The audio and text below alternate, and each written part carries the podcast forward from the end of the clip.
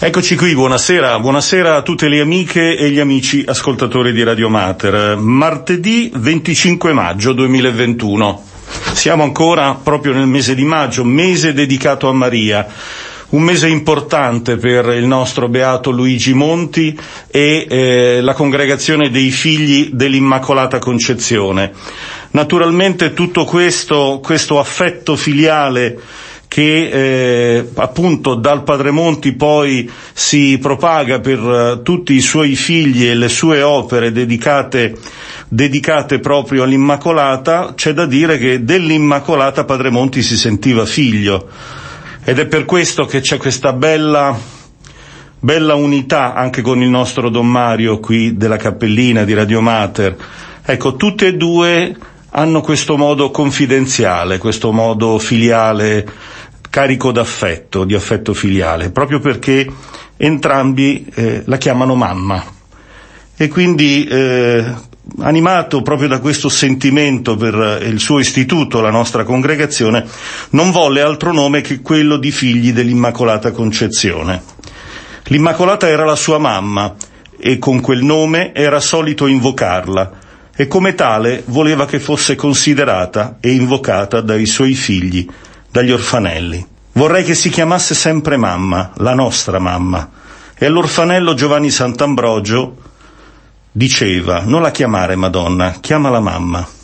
E quindi con questo affetto, con questa eh, bella propensione filiale nei confronti dell'Immacolata Madre, affrontiamo e apriamo questa nostra trasmissione del mese di maggio che sarà costellata anche in questa serata da, eh, da diversi confratelli che hanno voluto dare la loro eh, parola e la loro testimonianza rispetto a questo mese, alla vicinanza, alla vicinanza con il beato Luigi Maria Monti al, eh, e anche a delle scelte importanti, delle scelte, delle scelte vocazionali di crescita nella fede e nel servizio del ministero ordinato.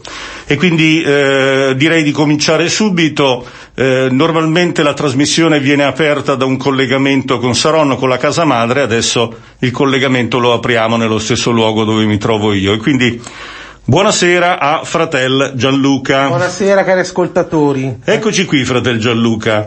Eh, hai, normalmente ci aiuti a, a, fare dei passaggi, a fare dei passi in avanti nella conoscenza del beato Luigi Maria Monti e invece in questa serata vogliamo un pochettino parlare un pochettino più di te, eh? più di te e della, e della scelta e del grande momento che del grande passo che ti appresti a fare sabato 5 giugno alle ore 18 presso il santuario Beato Luigi Maria Monti di Saronno e eh, nella particolarità vogliamo proprio annunciare l'ordinazione diaconale di Fratel Gianluca. Sì, ringrazio tutti, infatti questa sera mi trovo realmente in diretta qui negli studi dopo tanto tempo perché sono eh, nella vicina cittadina di Capiago, vicino a Erba, vicino Albavilla, per eh, il corso di esercizi spirituali proprio in preparazione al diaconato, all'ordinazione diaconale che eh, avrò sabato prossimo. Quindi sono dei giorni in cui molto impegnativi, quindi questo mese mariano è ancora più importante per me perché eh, non è solo riguardo alla devozione mariana, ma anche la preparazione a questo grande passo. Certamente abbiamo fatto questo strappo alla regola e quindi ti abbiamo strappato dai santi esercizi in preparazione al diaconato però eh, volevamo proprio nella, nella, vigilia, diciamo così, di questo momento, proprio di sabato 5 giugno, eh, abbiamo questa occasione della trasmissione e volevamo proprio condividere con gli amici della radio questo momento. E facciamo alcune, alcune domande, perché magari c'è qualcuno che non, non conosce eh, Fratel Gianluca, ma particolarmente, eh, particolarmente eh, proprio eh, in vista di questo, di questo bel momento del dono del diaconato. Sappiamo che Fratel Gianluca è un religioso della nostra congregazione, è il superiore della casa madre, il luogo dove, dove ci parla abitualmente e dove proprio sono custodite le spoglie mortali del beato Luigi Monti. Ma veniamo a noi. Allora, fratel Gianluca, cosa rappresenta il dono del diaconato, in particolare per te che sei un figlio di Padre Monti? Ecco, anzitutto eh, è proprio un dono il diaconato E come riflettevo in questi giorni insieme al predicatore di esercizi, è importante capire che il diaconato non è né una via, eh, non è una via di mezzo tra il sacerdozio e il laicato, ma è proprio uno stato di vita particolare che per alcuni rimane appunto il, uno stato di vita permanente, quindi il diaconato permanente, aperto anche alle persone sposate, e per altri che invece si indirizzano verso il sacerdozio è una tappa fondamentale, però è proprio uno stato importante, proprio perché è uno stato a sé, sia dal sacerdozio che dal laicato, ed è uno stato che è caratterizzato proprio da quella che è il suo proprio, il servizio. Infatti diacono vuol dire proprio servizio, servizio alla Chiesa, ma particolarmente servizio ai più poveri e ai più sofferenti. E quindi a maggior ragione noi come figli dell'Immacolata Concezione eh, viviamo con più intensità questa diaconia, anche perché fa parte del nostro carisma, poi per alcuni che eh, vogliono, sentono questa chiamata del Signore diventa appunto un diaconato ordinato, per altri però nella nostra vita religiosa già di concezionisti, di figli di Padre Monti, viviamo la diaconia del servizio negli ammalati e nei ragazzi.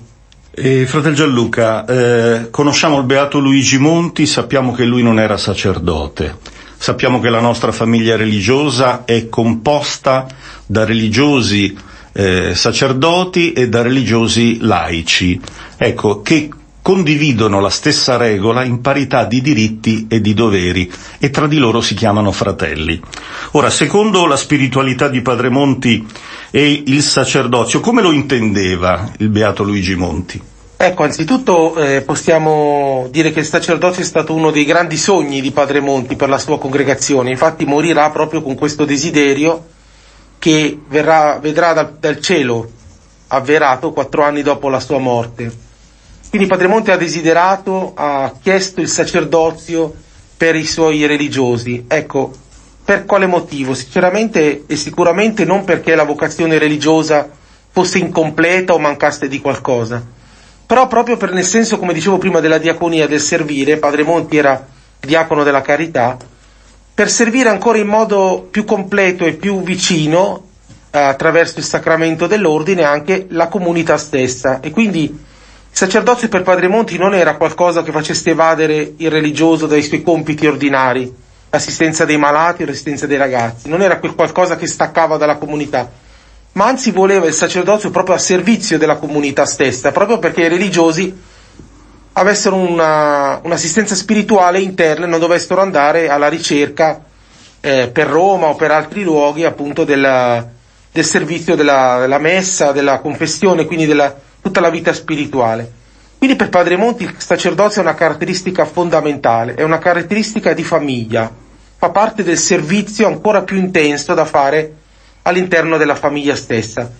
E per il nostro carisma, come accennavo prima, è una conseguenza perché ripeto, anche senza il ministero ordinato, noi viviamo già nella diaconia, nel servizio quotidiano.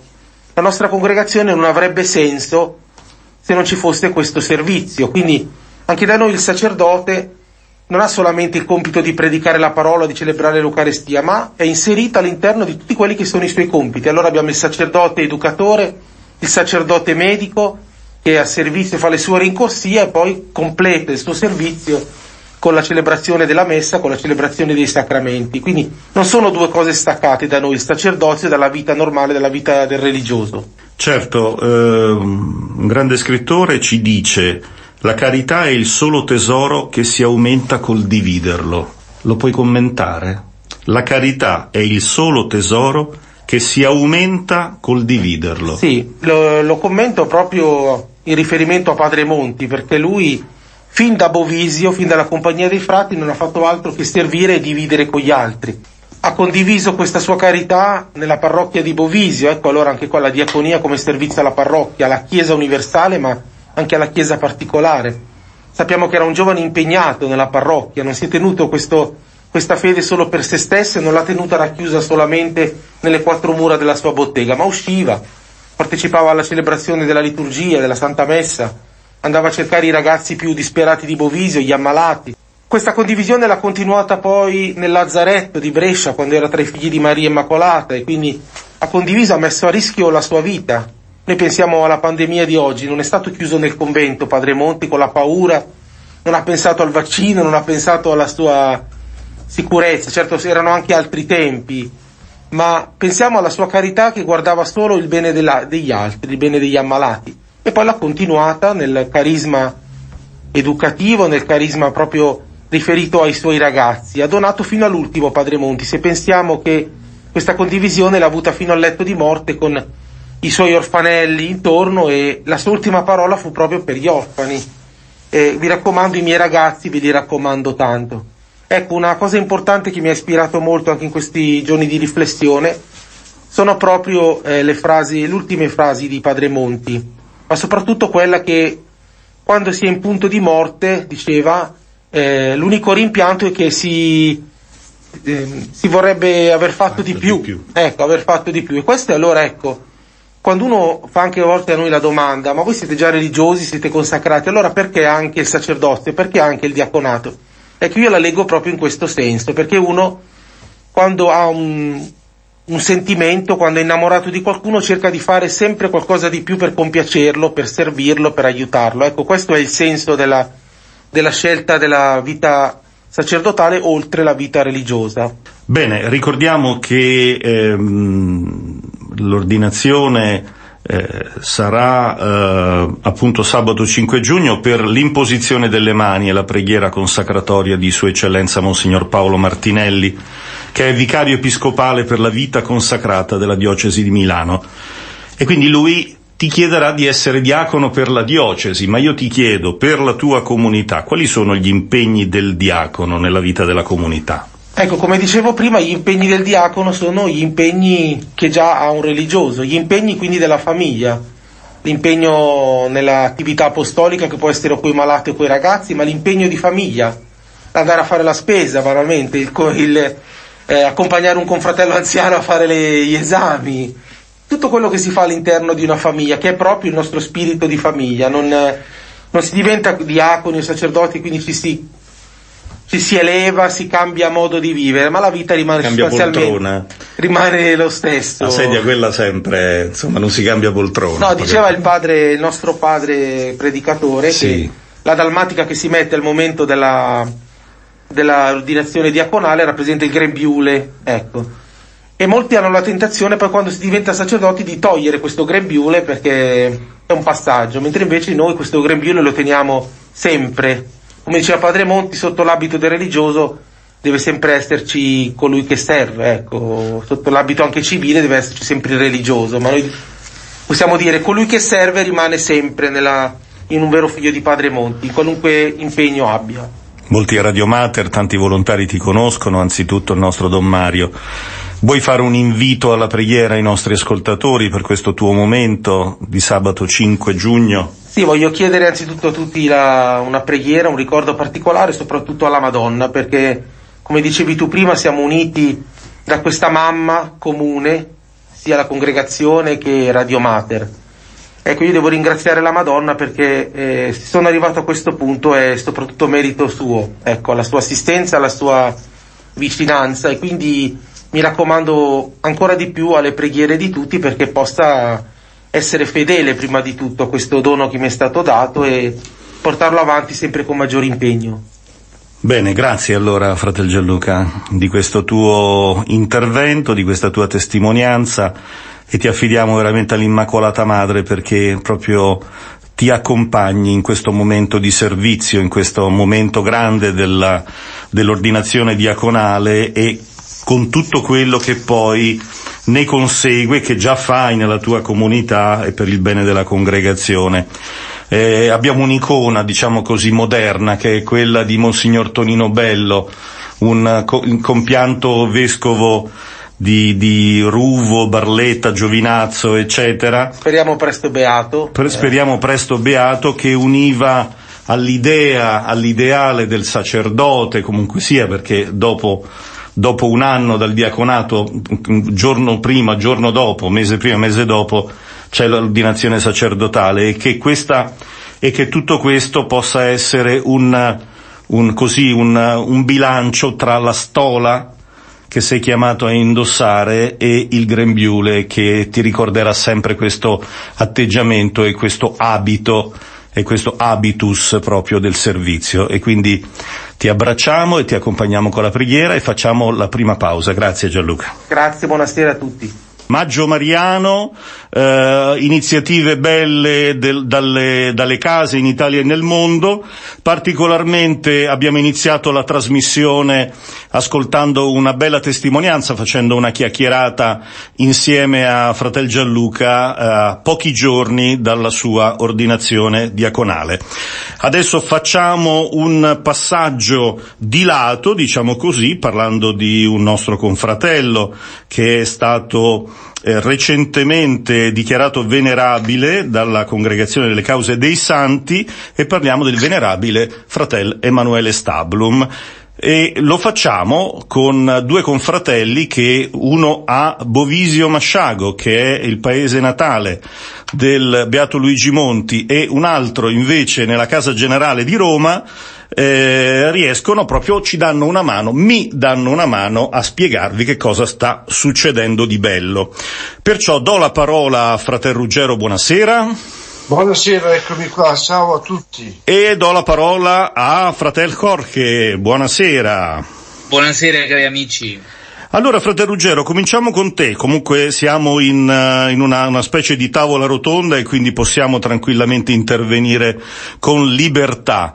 Eh, parliamo di fratello Emanuele Stablum, un uh, confratello trentino di Terzolas e soprattutto che cosa, che cosa succederà, quali sono le iniziative che sono in programma prossime, nei prossimi giorni, nelle prossime settimane.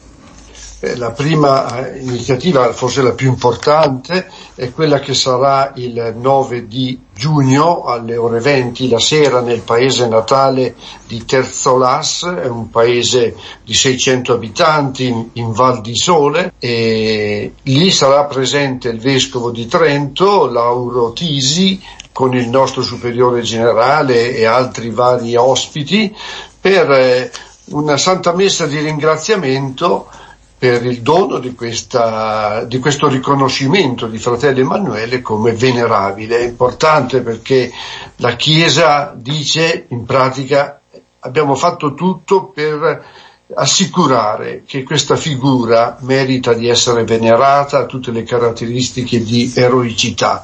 Adesso dice aspettiamo il miracolo, ma dalla parte della Chiesa è stato fatto tutto. Ecco, quindi ci troveremo a Terzolas eh, la sera del 9 di giugno ed è un momento forte ovviamente per la Valle di Sole, certo. per, le valli vicine. E lì venne fatto notare che Papa Francesco negli ultimi tre anni ha dichiarato venerabili tre figure lì, e appunto il nostro Stablum, Francesco Chini che è stato un missionario in Arizona, in Messico eccetera, e padre Gerolamo eh, Biasi, eh, qualcuno diceva che al Papa Francesco piace la santità di montagna, no? ecco, quindi eh, c'è un po' questo fervore, questi doni che si susseguono e quindi anche noi ci uniamo con la nostra celebrazione.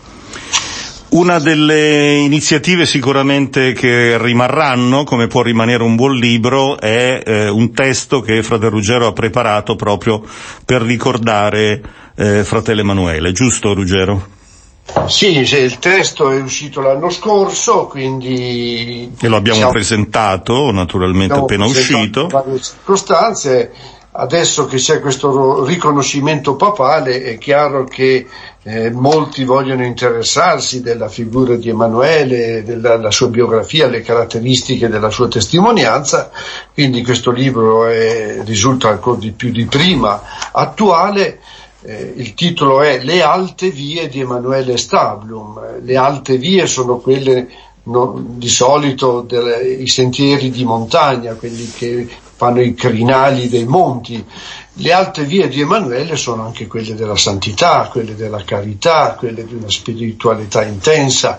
E quindi è uscito, pubblicato dalla editrice Vita Trentina eh, tutti lo possono acquistare online sul sito di Vita Trentina e ci auguriamo che la lettura contribuisca alla promozione di questa certo. figura di uomo che ha delle belle caratteristiche di santità anche per i nostri giorni. Certamente. Eh, Fratel Ruggero, ma eh, mi piacerebbe che intervenisse anche Fratel Jorge su questo, su questo tema. Vedo che tra i promotori, oltre alla diocesi di Trento, il comune di Terzolas, la nostra famiglia religiosa, c'è anche un'associazione che è proprio intitolata Gli Amici di Emanuele Stablum. Nasce proprio all'interno di questa grande riflessione su questo grande confratello? Questa associazione, Ruggero?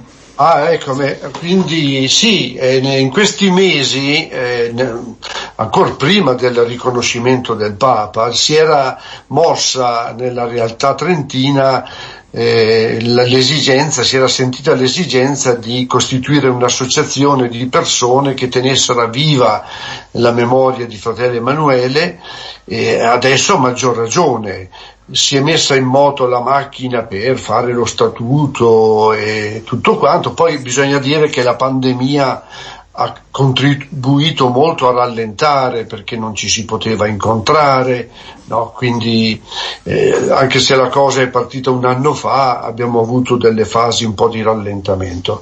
Certamente eh, ora che fratello Emanuele è venerabile l'associazione è sostanzialmente partita, ci sono alcuni atti da perfezionare e daremo il nostro contributo, è costituito prevalentemente di persone attualmente del Trentino, eh, l'associazione ovviamente non ha confini e intende eh, realizzare delle attività su tutto il territorio nazionale che possano soprattutto eh, portare il messaggio di Emanuele Stablum nel mondo sanitario e in particolare nel mondo dei giovani che si formano nelle arti, nelle, nelle professioni sanitarie. Certo. E Fratel Jorge, eh, tu hai anche un incarico di tutto rispetto che è quello di essere collaboratore del postulatore generale. Come vedi queste iniziative e dacci un po' una tua visione proprio del come si mette in atto anche quella quella buona serie di iniziative per far conoscere eh, la figura da un punto di vista spirituale di un, uh, in questo caso di un fratello che è proposto alla Chiesa per essere elevato agli onori degli altari. Ecco, da parte della postulazione da un bel po' di tempo si sta cercando soprattutto di eh, farlo conoscere, conoscere a, a Fratelli Stavlum eh, oltre le mura della con- congregazione, no? E, per esempio accompagnando tutte queste nuove realtà che possono nascere attorno alla figura, alla spiritualità di Emanuele Stavlum come la, l'associazione Amici di, di Fratello Emanuele. Penso che sia un strumento molto valido che eh, ci permette a noi di arrivare ai luoghi dove eh, non siamo presenti proprio, no? il mondo dei laici è ancora un mondo tutto da scoprire da parte nostra come congregazioni. E la cosa bellissima, che penso che è suscitata anche dallo Spirito, eh, e grazie a, grazie a Fratello Emanuele, e che ha suscitato proprio nei suoi coetanei, nei, nei suoi compagni di, di, di terra, di, di luogo, eh, questo desiderio di farlo conoscere, no? Fratello Ruggero diceva la Chiesa ha fatto eh, la sua parte, adesso aspettiamo il miracolo, ma prima di quello io mh, aggiungerei adesso tocca a noi, adesso tocca al popolo di Dio, a tutti noi di far conoscere, soprattutto far conoscere il fratello Emanuele Stavu. Da qualche tempo noi abbiamo cominciato a elaborare una serie di, di sussidi, sussidi, che sono stati eh, inviati a tutte le nostre comunità come un rosario, eh, un sussidio di preghiera attorno alla figura di fratello Emanuele Stavlum. Per farlo conoscere, conoscere eh, la figura di Stavlum eh, ai nostri religiosi. Adesso eh, abbiamo un po' aperto questa eh, possibilità, eh, per esempio dal giorno de, in che è stato dichiarato venerabile la mail della postulazione, che dopo eh, senza dubbio vi lasceremo, eh, è stato anche eh, molto eh, frequentata, cioè hanno scritto moltissime persone da diverse parti del mondo, anche i nostri stessi confratelli, chiedendoci del materiale, delle immagini, de, degli scritti di, di, lui che potevamo eh, avere a disposizione. No? Soprattutto ci sono stati parecchie persone che hanno chiesto eh, anche delle immaginette come, con le reliquie eh, da poter venerare, pregare a fratello Emanuele Stablum. Ecco, la postulazione, approfittando questa occasione de, per ricordare la nascita di fratello Emanuele Stablum, dal giorno 9 fino al 12-13 giugno eh, proporrà una piccola mostra eh, con alcuni oggetti che appartenevano a fratello Emanuele Stablum, soprattutto per far conoscere la, la, semplicità e anche la bellezza anche a, ad esempio di poter che abbiamo noi no? come privilegio di, come postulazione di custodire questi elementi, come per esempio qualche suo, eh, qualche suo diario dei momenti de, degli anni di, di, lavoro intenso a Lidi o, o la, la, sua, eh, la sua te, eh, tesi eh, di laurea di medicina. Ecco, di laurea di medicina o qualche documento, un piccolo album fotografico che è stato fatto, eh, diciamo, è stato trasformato, no? un piccolo suo album che lui aveva, un album dei suoi ricordi, è stato trasformato in una mh, serie di pannelli, in 55 pannelli in realtà, che eh, vogliono far conoscere eh, come dei spicco, piccoli scatto, scatti della vita di fratello Emanuele Stalin, perché lui ha vissuto 55 anni. Ecco, allora noi vogliamo con questi pannelli, che sono eh, di una misura, diciamo, eh, molto, non so come dirlo la, la parola, eh, hanno una, una, una misura che, che permette guardare e apprezzare queste fotografie di una maniera molto più bella eh, proprio per far conoscere alla gente eh, la vita di Stavlum attraverso queste eh, fotografie. Certo, questo viene a arricchire la mostra che era stata già preparata dal nostro confratello Ruggero eh, parecchi anni fa, che ha fatto tutto un pellegrinaggio in diversi luoghi. Questa, eh, diciamo, diciamo, nuova aggiunta di 55 pannelli di fotografie, di scatti, eh, sarà proprio un arricchimento questa mostra de, eh, che è stata già iniziata qualche anno fa. Certo. Soprattutto per aiutare la gente a che lo conosca. E questo è lo scopo fondamentale di questo periodo, perché mentre più gente conosce, più gente pregherà a fratello Emanuele Stablo. E in questa maniera, eh, con l'aiuto di Dio, l'aiuto della provvidenza, riusciremo a trovare questo, eh, questa grazia particolare per eh, andare avanti con il processo. Certo. Fratello Ruggero, io ho di fronte a me il manifesto che annuncia questo evento del 9 giugno eh, a Terzo Las, appunto in Trentino, per chi si fosse messo in contatto solo ora con la radio, e eh, il logo, questo disegno che racconta, diciamo così, l'evento, è estremamente suggestivo. Ecco, come lo commenteresti? Come faresti per poter far vedere agli amici che ascoltano e non possono vedere questo, questo manifesto, ecco, eh, visivamente eh, raccontaci un po', poi eh, raccontare un po' anche la vita di Stablum. Certamente, certamente. Dunque, questo logo è stato disegnato da un confratello argentino, l'ermano Raul, e pone in evidenza innanzitutto il nome, Emanuele Stabrum, e poi scritto sotto anche con un carattere che quasi scorre, c'è scritto venerabile. Ecco. Poi eh, nel logo ci sono molti simboli. Innanzitutto ci sono tre cime, tre montagne che stanno ad indicare te- la terra di origine di Emanuele Stabrum, le tre valli che afferiscono alla Val di Sole, cioè la Val di Sole appunto, la Val di Rabbi e la Val di Peio. Poi eh, i monti hanno altri significati perché eh, fratello Emanuele è vissuto per vent'anni in via Monti di Creta a Roma, eh, questa zona che viene chiamata Monti di Creta e che è entrata anche nel logo dell'ospedale dove fratello Emanuele ha lavorato, l'IDI, il cui logo ha proprio tre cime ad indicare i monti di Creta, ma che sembra anche una M di Maria, vero? E, e quindi la montagna ritorna di nuovo un po' nella biografia di, di Fratello Emanuele. Poi si vede una rosa, eh, fratello Emanuele aveva una grande, grandissima passione per la coltivazione dei fiori. Poi magari dirò qualche cosa per concludere. E poi c'è la stella di Davide, perché eh, lui è giusto fra le nazioni per aver salvato 50 ebrei e poi in realtà altrettanti eh, perseguitati della guerra civile in Italia.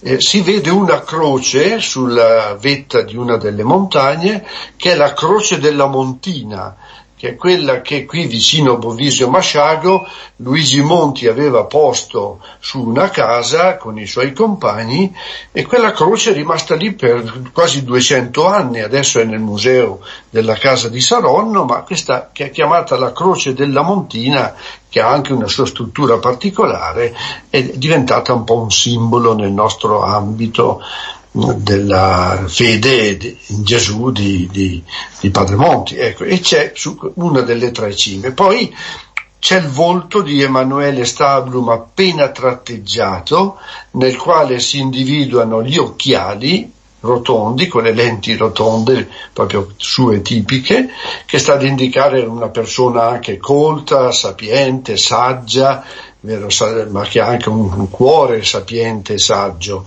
E si intravede l'abito religioso e il camice da medico. Ecco, quindi insomma, ecco, in questo logo c'è un po' tutto. Direi tre aspetti che ci sono particolarmente utili in questo tempo. Innanzitutto Emanuele è un medico, è un medico e siamo in tempo di pandemia e ci stiamo rendendo conto di quanto sia importante una sanità matura per far fronte a una pandemia e quanto sia importante dare senso spirituale alla malattia, cosa che faceva Stablum. Poi Stablum amava i fiori, amava camminare sulle montagne, è un po' eh, la sensibilità ecologica che è molto diffusa oggi e che il Papa ha rilanciato con eh, la enciclica Laudato Si. E infine appunto il fatto di eh, essersi messo in gioco salvando gli ebrei durante la seconda guerra mondiale, nascondendoli nell'ospedale quindi rischiando in prima persona. Quindi il tema della pace, della fraternità. Ecco, quindi vedete come questi tre aspetti, che sono poi i tre aspetti che Papa Francesco ama legare oggi nella sua pastorale, sono presenti in un modo autentico nella figura di Emanuele, che ovviamente appartiene a, a un tempo un po' precedente al nostro, ma in un certo senso lo ha un po' anticipato. Ecco, questo mi, mi piace sottolineare. Certo.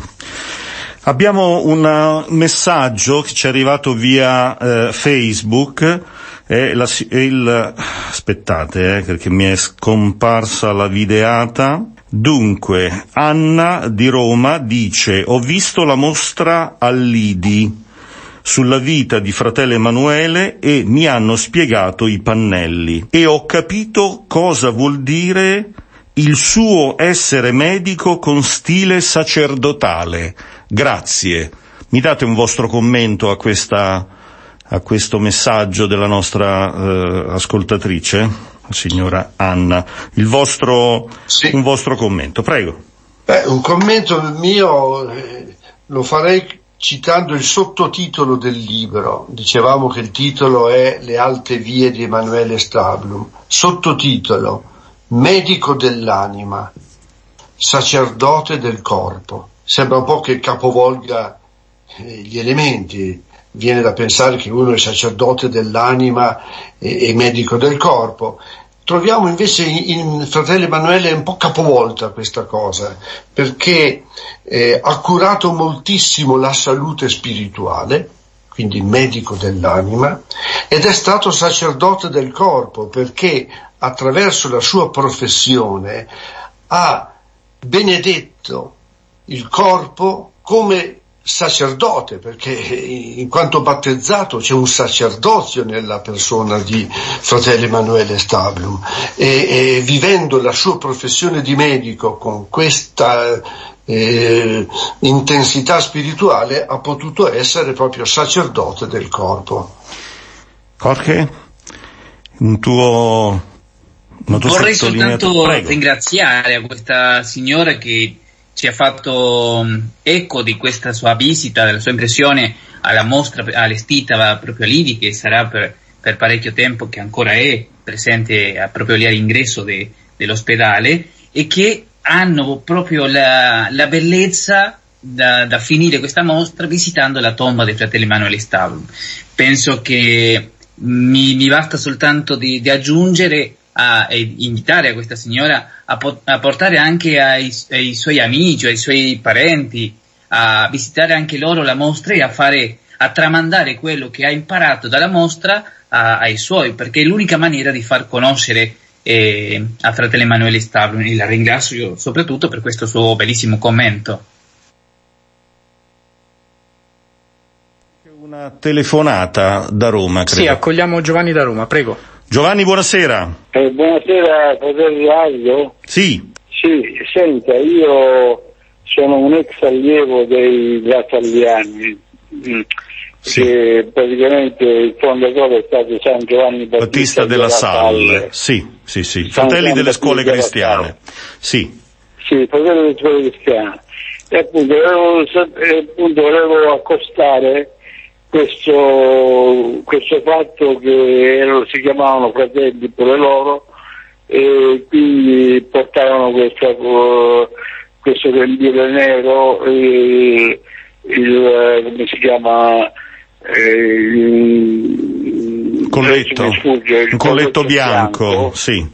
Eh, eh, appunto, eh, siccome è stato, io sono, mh, provengo dal Nord Africa, sono sì. di origine siciliana, ho studiato in quelle scuole fino alle medie e appunto eh, c'è stato uno di questi che si chiamava Amedeo, fratello Amedeo Cavaglia, che era eh, Vercellese, di Vercelli. Sì non c'è più adesso, eh... è stato maestro quindi.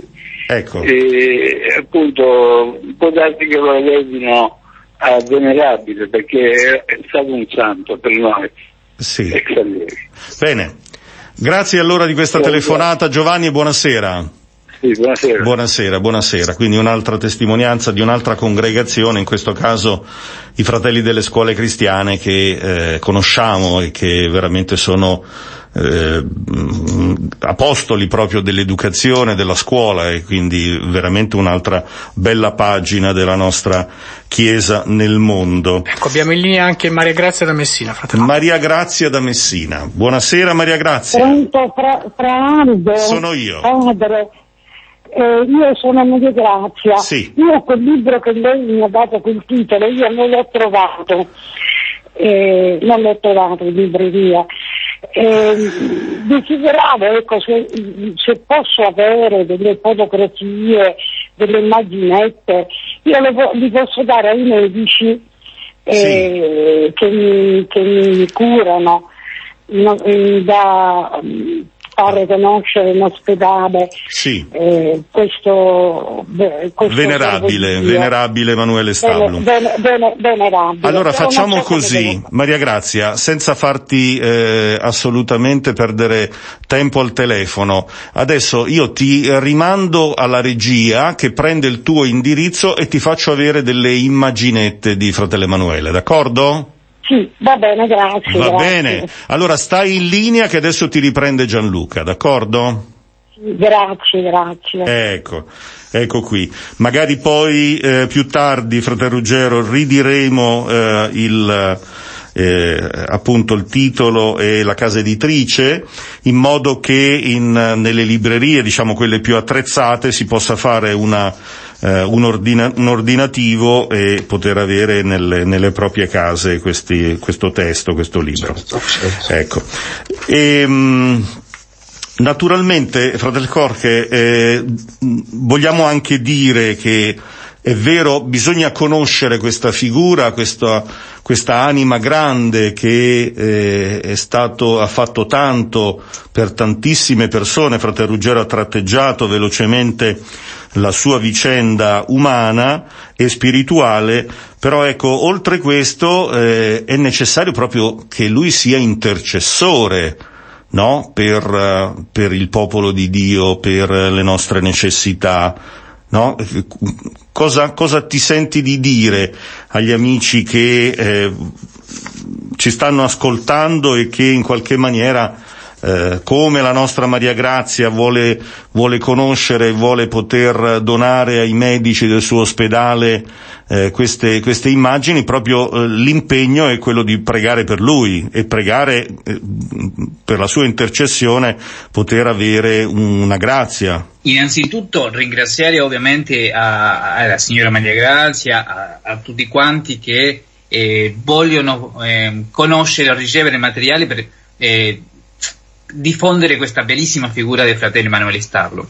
Eh, penso che sia il modo giusto in cui potremo eh, fare il primo approccio per conoscere fratello Emanuele Stablo attraverso un'immaginetta e soprattutto eh, attraverso la, la, la, preghiera dove chiediamo proprio la sua intercessione per qualche grazia particolare. Mi viene da dirvi una piccola eh, cosa al, riguardo, al riguardo. Fratello Emanuele Stavlon durante la sua vita si preoccupava di tutti quelli che erano vicino, attorno a lui, a, non soltanto a quelli che lavoravano nell'ospedale o che venivano a incontrarlo, ma era proprio una persona che eh, era cosciente della realtà che, era, eh, si, che girava attorno dell'ospedale, era cosciente della situazione possiamo dire anche de- della città di Roma. Ecco perché apre poi le porte dell'ospedale a, per accogliere a tutti. Eh, fratello Emanuele Starlum, penso che questa eh, sua disponibilità e apertura verso i bisogni degli altri, non soltanto in maniera materiale o, attraverso, o in maniera fisica, ma anche spirituale. Mi viene da dirvi un'altra eh, parola al riguardo, su questa eh, sensibilità di fratello Emanuele Stauro. Eh, noi sappiamo che lui ha vissuto, ha fatto la sua formazione proprio lì nella casa de, dei Concettini a Cantù, esatto. che ha fatto un'esperienza de, di formazione anche, eh, anche, breve, però a Milano, poi è stato anche al, al sud de, dell'Italia, ha studiato eh, proprio a Napoli. Ecco, eh, e sempre anche nelle sue lettere, nei suoi scritti, nei suoi commenti che troviamo, eh, lui ha continuamente questa tensione a preoccuparsi per gli altri.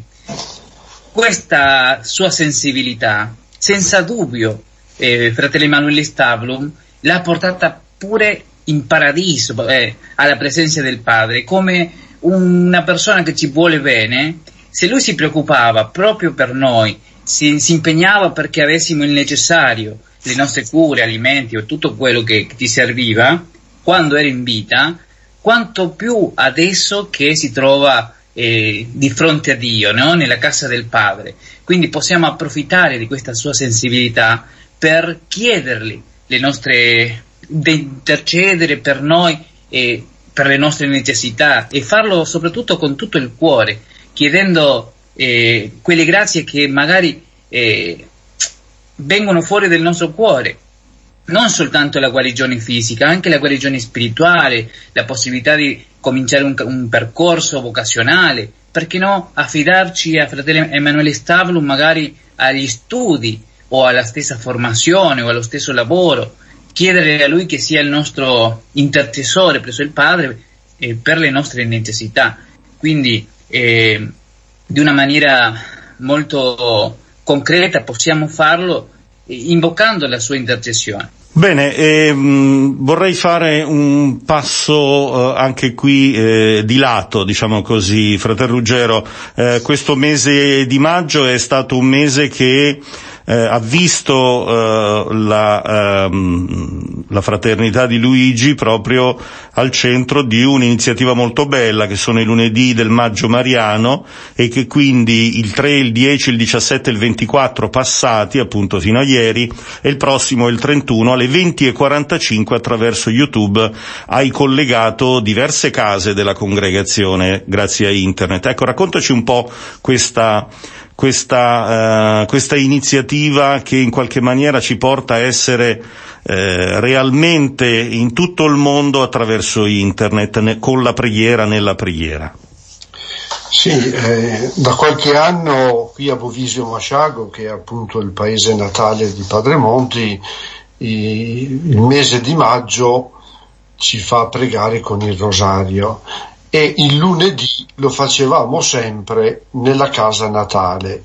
Dall'anno scorso, in ragione della pandemia, non abbiamo più potuto farlo e quindi eh, la pandemia ci ha stimolato a, ad utilizzare altri mezzi di comunicazione. Adesso usiamo la radio, per esempio, e parliamo ovunque.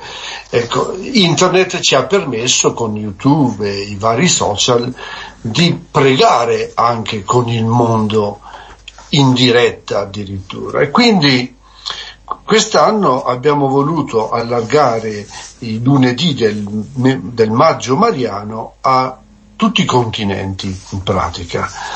O, o, perlomeno a, a, cinque paesi diversi come la, la, l'Africa, la Corea, l'Argentina, l'India e lunedì prossimo la Francia. Lunedì sarà l'ultimo del mese di maggio e pregheremo con i nostri confratelli di Lourdes, quindi che vivono in questo santuario che è uno, un santuario, diciamo, una delle eccellenze, per usare un termine non propriamente sacro, ma comunque una delle eccellenze dei santuari mondiali. E questo è, è servito anche a far conoscere la presenza di Padre Monti, dei suoi religiosi e delle sue opere e di tutti i laici che collaborano con noi, eh, la presenza nel mondo. Eh, ieri sera, per esempio, c'era il collegamento con la Corea e ha colpito molto eh, la presenza di un nutrito gruppo di religiosi coreani, anche giovani,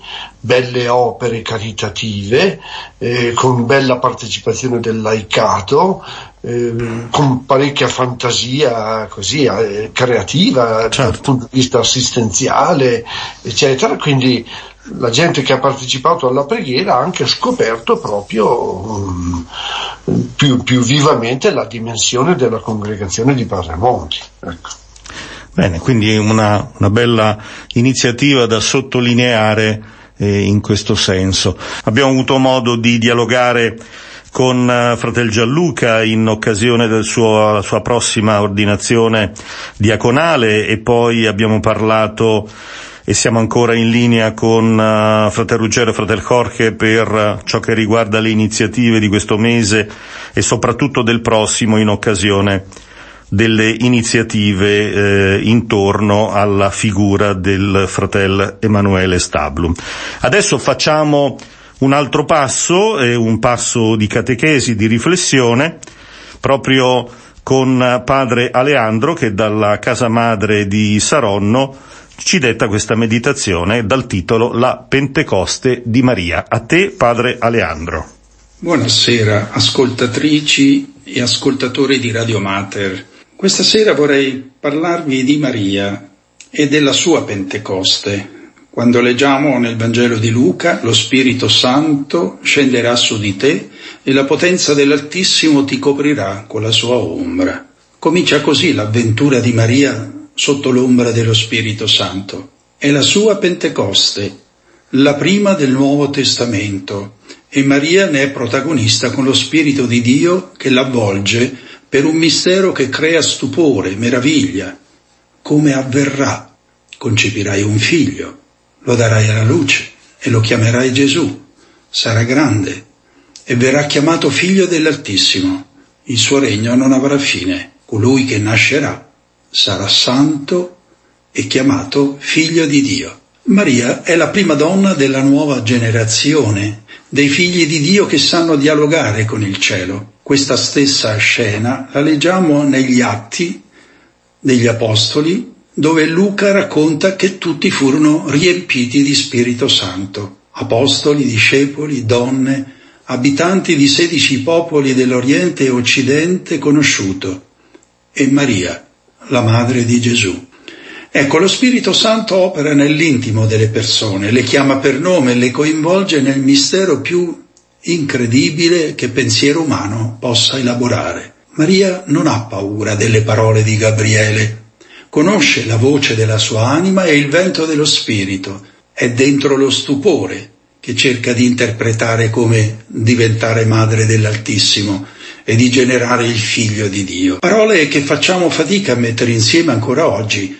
Come può avvenire che Dio possa prendere carne e diventare umano? Come può avvenire che il grembo di Maria possa contenere Dio? Come accogliere e proteggere Dio?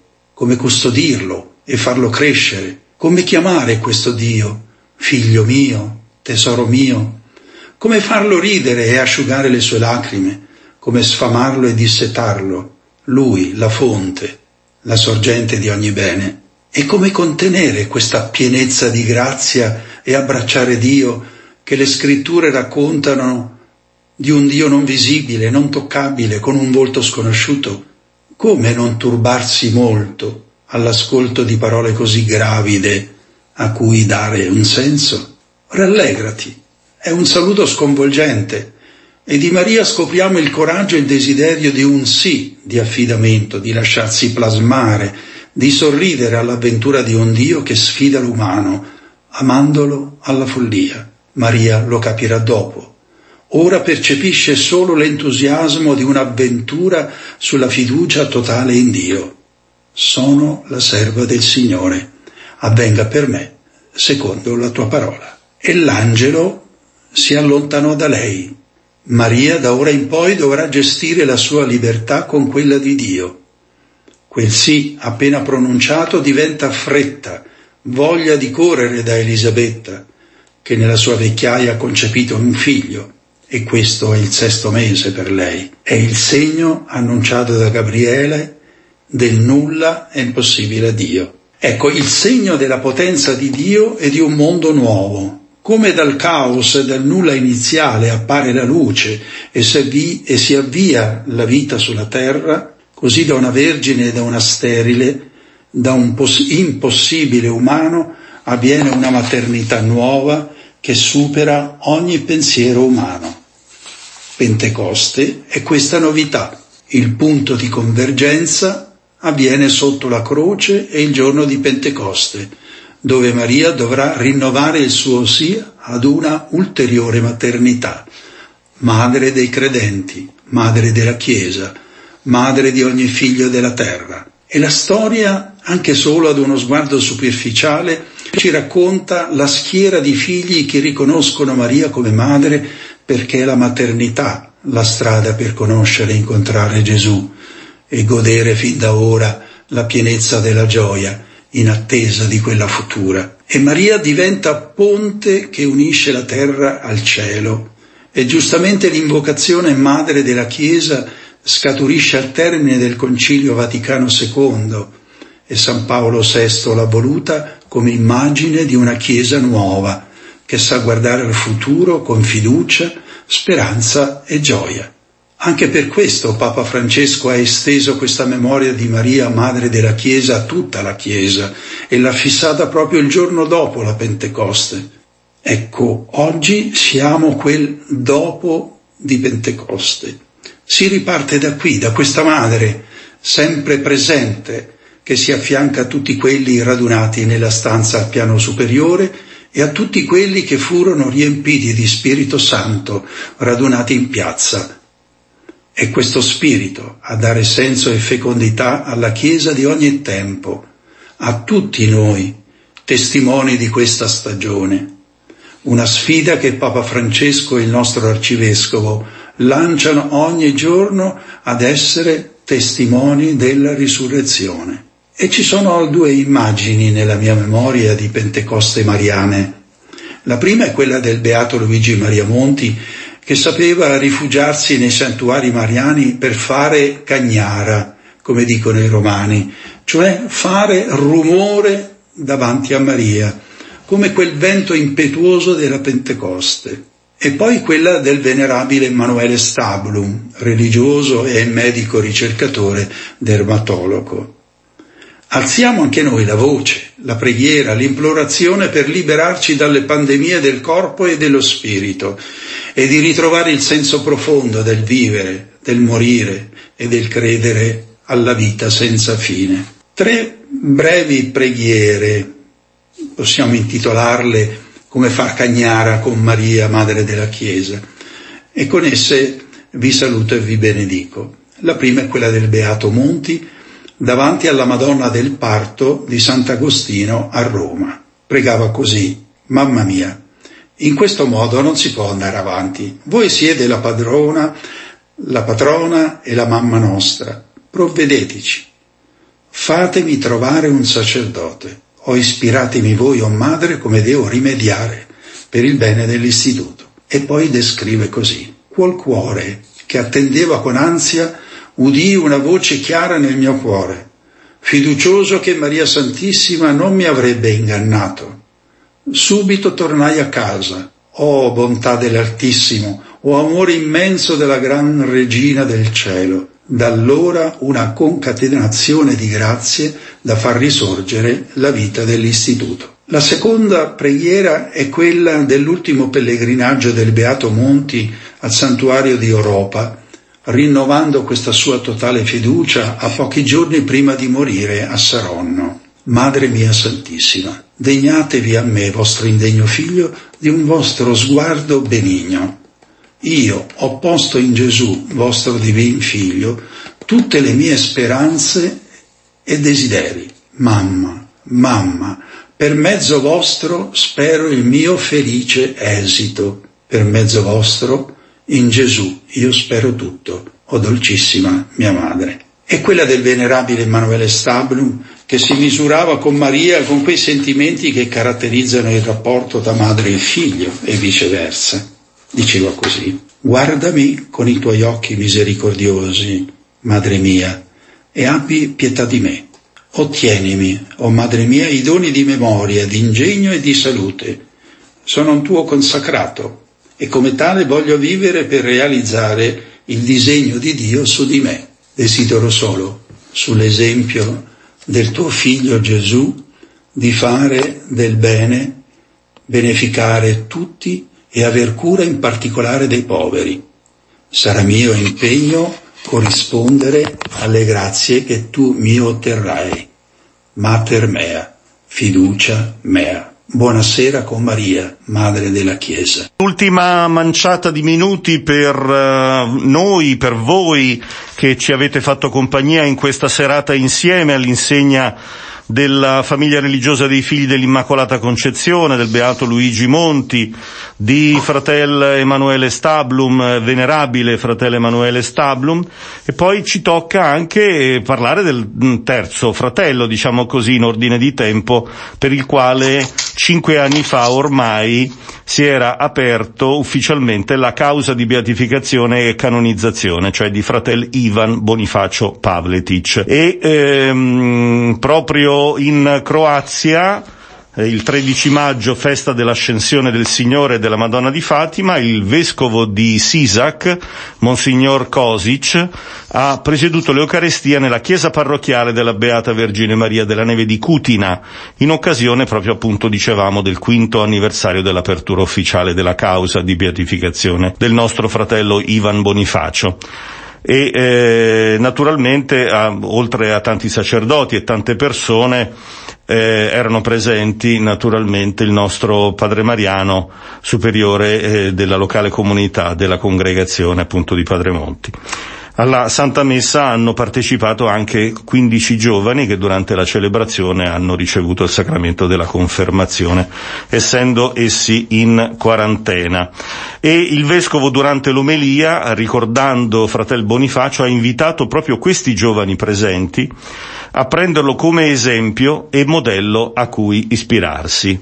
E eh, questa è veramente una bella testimonianza da parte di Padre Mariano e lo ringraziamo per questa, per questa notizia e vediamo come questi nostri fratelli mh, proprio procedono nella, nella conoscenza, ecco, eh, riescono a, ad arrivare al cuore, alle persone, attraverso anche noi che facciamo questo servizio di eh, propagazione delle notizie e riusciamo proprio a far conoscere a, eh, tutti, a tutti voi che ci ascoltate, a tutti, a tutti voi che venite avvicinati da, questi, da queste belle figure, proprio, dare proprio l'idea di come è importante che ci siano queste luci no, nel buio del, del, della difficoltà, del, dell'incertezza, della paura, e certe volte anche della sfiducia e della mancanza di speranza. E eh, naturalmente vorrei in chiusura anche ringraziare eh, non prima di aver fatto due battute con uh, Fratel Ruggero e Fratel Corche proprio su, uh, quanto, su quanto detto. Dobbiamo ricordare appunto il 9 giugno a Terzolas nella Val di Sole in Trentino con questa iniziativa, no Ruggero? E poi eh, raccontare ancora una volta il titolo del libro eh, che proprio vede fratello Emanuele come protagonista. Sì, eh, la messa eh, di ringraziamento che sarà celebrata nella chiesa di Terzolas il 9 di giugno alle ore 20 sarà peraltro trasmessa in streaming, quindi sarà possibile eh, collegarsi via internet e, e seguirla. Quindi Bene, questo lo dico per utilità dei nostri radioascoltatori. Eh, invece per chi ha la passione del libro, eh, sono ancora tanti, sono pochi i lettori di libri, ma sono forti, come si dice, sono lettori forti. E segnalo nuovamente il titolo del volume su Fratello Emanuele, si tratta di 140 pagine, quindi è abbordabile, Le alte vie di Emanuele Stablum ed è pubblicato da dalla casa editrice Vita Trentina.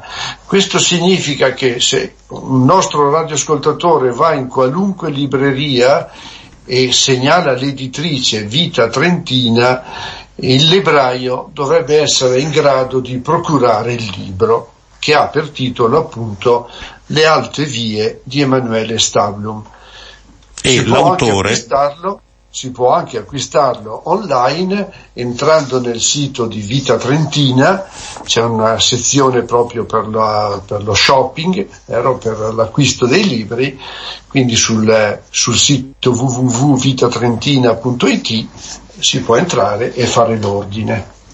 Bene, eh, Fratel Corche, invece da parte tua vuoi ricordare se ci sono dei riferimenti, certamente per chi è amico di, di, di, internet va su qualunque computer o un telefono che si collega a internet, può digitare la parola Emanuele Stablum e eh, arrivano tantissime, tantissime notizie, insomma, ecco. Cosa, ehm, ecco, cosa ti auguri che possa che possa essere, che cosa ti possa essere richiesto da, da un qualunque ascoltatore, da un qualunque eh, persona che voglia saperne di più.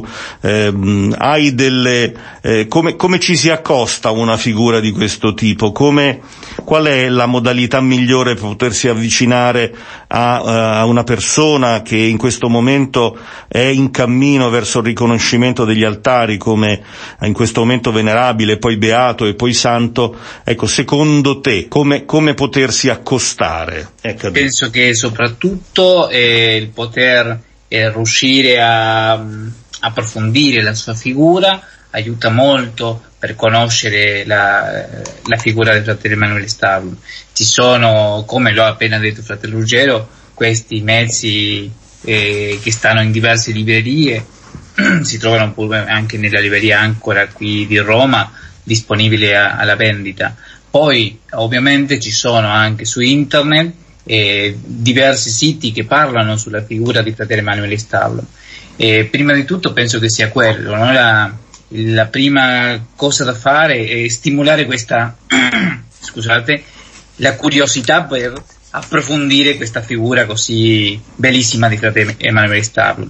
Poi in un secondo momento chi lo, lo, volesse può scrivere sempre alla postulazione che eh, vi lasceremo anche eh, l'indirizzo, Sì. potete, mh, potete scrivere chiedendo del materiale che ci è sempre a disposizione e soprattutto eh, anche de- delle, immagini, delle immaginette, dell'immagine da, da poter mh, eh, chiedere con, con la, la stessa preghiera per chiedere l'intercessione dei fratelli Emanuele Stablo. Benissimo, Eh, credo che possiamo tranquillamente dire che siamo ai saluti, quindi fratel Ruggero a te i saluti.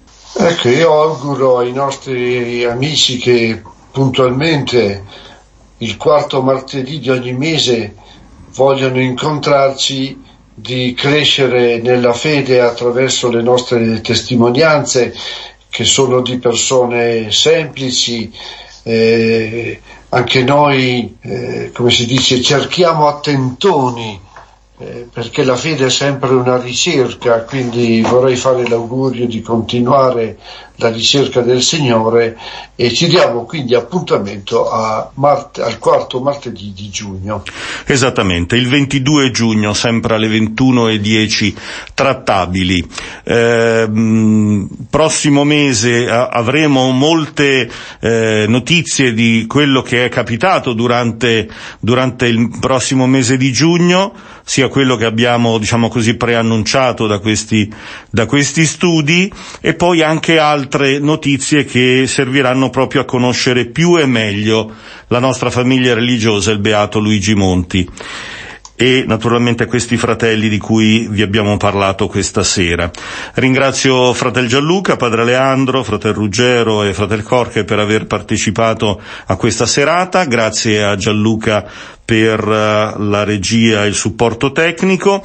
Do la parola per un saluto e per eh, la sua benedizione a ciascuno di noi, a ciascuno di voi ascoltatori come grande famiglia di Radio Mater, a Fratel Corche che eh, da Roma ecco, prega con noi, prega per noi e ci benedica. Grazie e buonanotte a tutti. Allora, fratelli, mettiamoci in presenza del Signore nel nome del Padre, del Figlio e dello Spirito Santo.